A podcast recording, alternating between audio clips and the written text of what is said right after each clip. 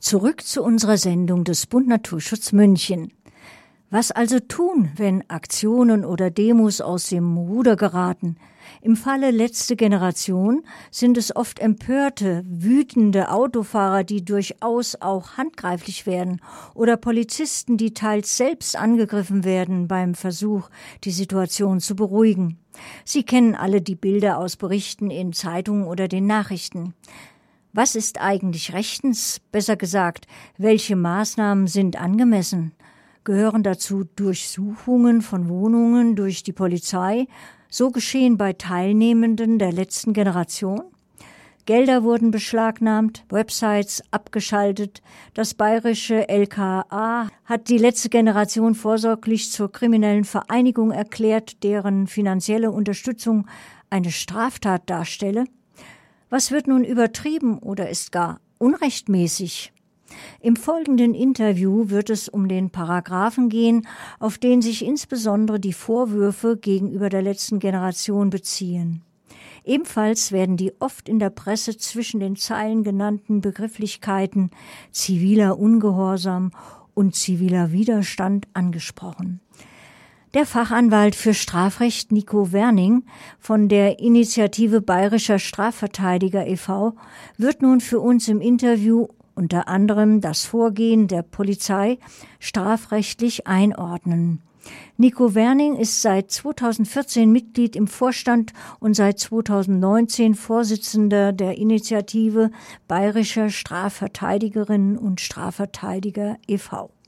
Er verteidigt bundesweit im Wirtschafts- und Steuerstrafrecht, im allgemeinen Strafrecht, im Jugendstrafrecht sowie im Betäubungsmittelstrafrecht. Er verfügt deshalb über umfangreiche praktische Prozesserfahrung. Hören Sie nun das Interview mit dem Fachanwalt für Strafrecht Nico Werning, geführt von Kollegin Mara Mijolovic. Das Interview wurde vor der Sendung aufgezeichnet. Herr Werning, seit der bundesweiten Razzia Ende Mai, bei der in mehreren Bundesländern Wohnungen von Klimaaktivisten der letzten Generation durchsucht wurden, halten die Diskussionen über den juristischen Umgang mit der Gruppe an. Speziell in diesem Fall wurde Paragraph 129 des Strafgesetzbuches angewandt. Könnten Sie für Laien wie mich verständlich erklären, worum es dabei geht und wann oder wozu der Paragraph generell angewandt wird? Paragraph 129 hat gewisse Tatbestandsvoraussetzungen, die im Gesetz im Paragraph 129 im Strafgesetzbuch festgeschrieben sind. Die erste Voraussetzung ist, dass eine Vereinigung gegründet worden sein muss, die aus mehr als zwei Leuten besteht, die ein gemeinsames Ziel verfolgen. Und es muss auf Dauer angelegt sein und eine feste Rollenverteilung geben innerhalb dieser Vereinigung. Das ist der erste zentrale Punkt. Der zweite zentrale Punkt ist, dass Zweck bzw. Tätigkeit dieser Vereinigung die Begehung von Straftaten ist. Da werden wir hier möglicherweise nachher schon das erste Problem haben, ob das bei der letzten Generation überhaupt der Fall ist. Und die dritte zentrale Voraussetzung ist, dass, dass Straftaten begangen werden müssen, für die das Gesetz eine Höchststrafe von mindestens zwei Jahren vorsieht. Das ist ein bisschen kompliziert. Im Strafgesetzbuch ist es so, dass, dass der Gesetzgeber häufig sagt, wer die und die Tat begeht, wird bestraft mit einer Freiheitsstrafe bis zu drei Jahren oder Geldstrafe. Ja, das würde zum Beispiel ausreichen, wenn man regelmäßig solche Straftaten begeht, jetzt mal rein formal betrachtet, um unter den 129 StGB zu fallen. Wenn jetzt aber ein anderes Delikt, wo das Gesetz eine Freiheitsstrafe von nicht mehr als einem Jahr vorsieht, das würde nicht ausreichen, um bei regelmäßiger Begehung durch, durch Mitglieder einer Vereinigung die Anwendung vom 129 StGB zu ermöglichen. Ich dachte hier jetzt noch einzufügen, was der Vorwurf gegenüber der letzten Generation noch, noch mal genau war. Gegen sieben Mitglieder der Gruppe gibt es Ermittlungen wegen Verdachts auf Bildung oder Unterstützung einer kriminellen Vereinigung. Also im Grunde genommen der erste Punkt, den Sie da angedeutet haben. Der Beschuldigten werden zudem verdächtigt, im April 2022 versucht zu haben, die Ölpipeline Triest-Ingolstadt zu beschädigen. Zur Last wird dem Beschuldigten außerdem gelegt, dass sie eine Spendenkampagne auf der Website der letzten Generation bewarben. Jetzt sind ja verschiedene Straftatbestände betroffen die man den Mitgliedern der letzten Generation bei ihren Aktionen vorwirft. Das kann sein eine Sachbeschädigung, das kann sein eine Nötigung, das ist der klassische Tatbestand, wenn es um die schon berühmten Klebeaktionen geht, wenn also der Straßenverkehr blockiert wird durch die sogenannten Klimakleber, daher stammt ja dieser Begriff, oder es kann auch eine Gefährdung des Straßenverkehrs sein. Und diese einzelnen Tatbestände werden jeweils vom Gesetz mit einer Freiheitsstrafe von mehr als zwei Jahren geahndet, im Höchstfall. Zum Beispiel die Nötigung sieht eine Freiheitsstrafe von bis zu drei Jahren vor. Das bedeutet nicht, dass das im Einzelfall immer passiert, dass jemand, der zum ersten Mal in seinem Leben eine Straftat begeht und jemand anderen nötigt, der wird nicht gleich mit einer Freiheitsstrafe von drei Jahren geahndet, sondern es geht tatsächlich nur darum, dass das Gesetz diesen Strafrahmen maximal vorsieht. Und das sind die typischen Delikte, die den Mitgliedern der letzten Generation oder den Aktivisten der letzten Generation vorgeworfen werden. Sie hatten ja jetzt die Klebeaktionen und andere Handlungen benannt. Und in diesem Kontext habe ich jetzt auch in den Presseberichten gesehen, fällt auch immer mal wieder der Begriff ziviler Ungehorsam, ziviler Widerstand. Äh, Unterstützer der letzten Generation bezeichnen ihre Aktion oftmals als solche und äh, die Vereinigung selbst spricht vom zivilen Widerstand. Wie würden Sie diese Begrifflichkeiten in dem Kontext einordnen oder worum geht es dabei? Also grundsätzlich würde ich sagen, ziviler Ungehorsam und ziviler, ziviler Widerstand, das meint letztlich das Gleiche. Die Definition von zivilem Ungehorsam ist, dass Bürger bewusst Straftaten begehen, aber Straftaten auf niedrigem Niveau und bewusst auch eine Verurteilung in Kauf nehmen. Zivil deswegen, weil eben nicht mit militärischen oder paramilitärischen Mitteln, ähnlich wie es die RAF in den 70er Jahren gemacht hat, agiert wird, sondern man eben individuell kleinere Straftaten begeht und die Verurteilung in Kauf nimmt.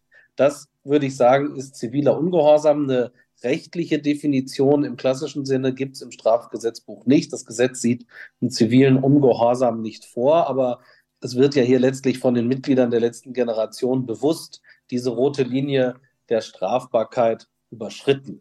Es ist aber auch so, darf ich mich auf den ehemaligen Präsidenten des Bundesverfassungsgerichts beziehen, Herrn Voskuhle, der kürzlich in einer Presseveröffentlichung geschrieben hat, das, was die Klimakleber betreiben, im Vergleich zur Anti-Atom-Bewegung und zur Hausbesitzerszene, die in der Vergangenheit aktiv waren, letztlich nur Sandkastenspiele sind und dass man in der heutigen Zeit, in der alles schneller, lauter, hektischer ähm, geworden ist, auch als Demonstrant lauter werden muss, sage ich jetzt mit meinen Worten, äh, um sich Gehör zu verschaffen. Und das ist letztlich das, was die Mitglieder der letzten Generation machen das Ziel der letzten Generation, ich glaube, da herrscht äh, über alle Grenzen hinweg Einigkeit, ähm, ist ja ein hehres Ziel. Klimaschutz, Verbesserung unserer Lebensgrundlage und diese Ziele dürfen nicht unberücksichtigt bleiben bei dem, wie man mit den Mitgliedern der letzten Generation umgeht. Es ist so, dass der Paragraph 129 Absatz 3 ähm, in der dortigen Nummer 2 ausdrücklich ausführt, dass eine Strafbarkeit nach 129 Absatz 1, also das, was wir vorhin besprochen haben, nicht gegeben ist. Man macht sich also nicht strafbar, wenn die Begehung von Straftaten nur als Zweck oder Tätigkeit von untergeordneter Bedeutung dastehen. Und das ist letzten Endes ja hier der Fall. Die Klimakleber und alle Aktivisten der letzten Generation verfolgen ja Ziele, die auch das höchste deutsche Gericht, das Bundesverfassungsgericht, für schützenswert und wichtig erachtet. Klimaschutz, Schutz der Umwelt, Schutz unserer Lebensgrundlagen. Und die Straftaten, die in dem Zusammenhang begangen werden, die dienen letztlich ja nur dazu, Aufmerksamkeit für dieses Thema zu gewinnen. Und es ist letzten Endes gerade bei der Klima, bei den Klebeaktionen im Straßenverkehr ja sogar naheliegend, dass man Autofahrer in ihrer Bewegungsfreiheit beeinträchtigt, wenn man auf genau dieses Thema hinweisen will, Klimaschutz durch Tempolimit, Klimaschutz durch besseren öffentlichen Personennahverkehr, Klimaschutz durch 9-Euro-Ticket oder was auch immer. Also ich muss ja genau die Leute, die ich zu einer Änderung ihres Verhaltens bewegen möchte, die muss ich ja irgendwie auch erwischen. Es bringt ja nichts, wenn ich auf der grünen Wiese 10.000 Leute zusammenstelle, die Plakate hochhalten. Kann man auch machen. Aber wenn ich der Meinung bin, ich muss mir Gehör verschaffen, dann muss man offensichtlich auch lauter werden und da passt das gut, dass man sich auf die Straße klebt, um Autofahrer wach zu rütteln. Das ist ja letzten Endes das Ziel der letzten Generation, soweit ich es verstanden habe. Mit welchen massiven Eingriffen müssen die Beschuldigten der letzten Generation jetzt schon rechnen? Das haben Sie ja, haben wir ja letztlich gesehen, schon durch die Maßnahmen, die kürzlich umgesetzt worden sind.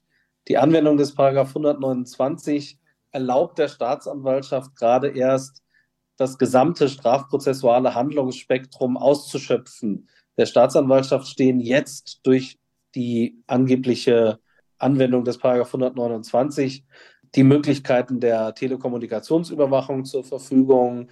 Die Staatsanwaltschaft kann jetzt die Mitglieder der letzten Generation observieren. Sie kann Durchsuchungen beantragen und hat sie ja nun auch bekommen vom Ermittlungsrichter. Es können Vermögensarreste verhängt werden.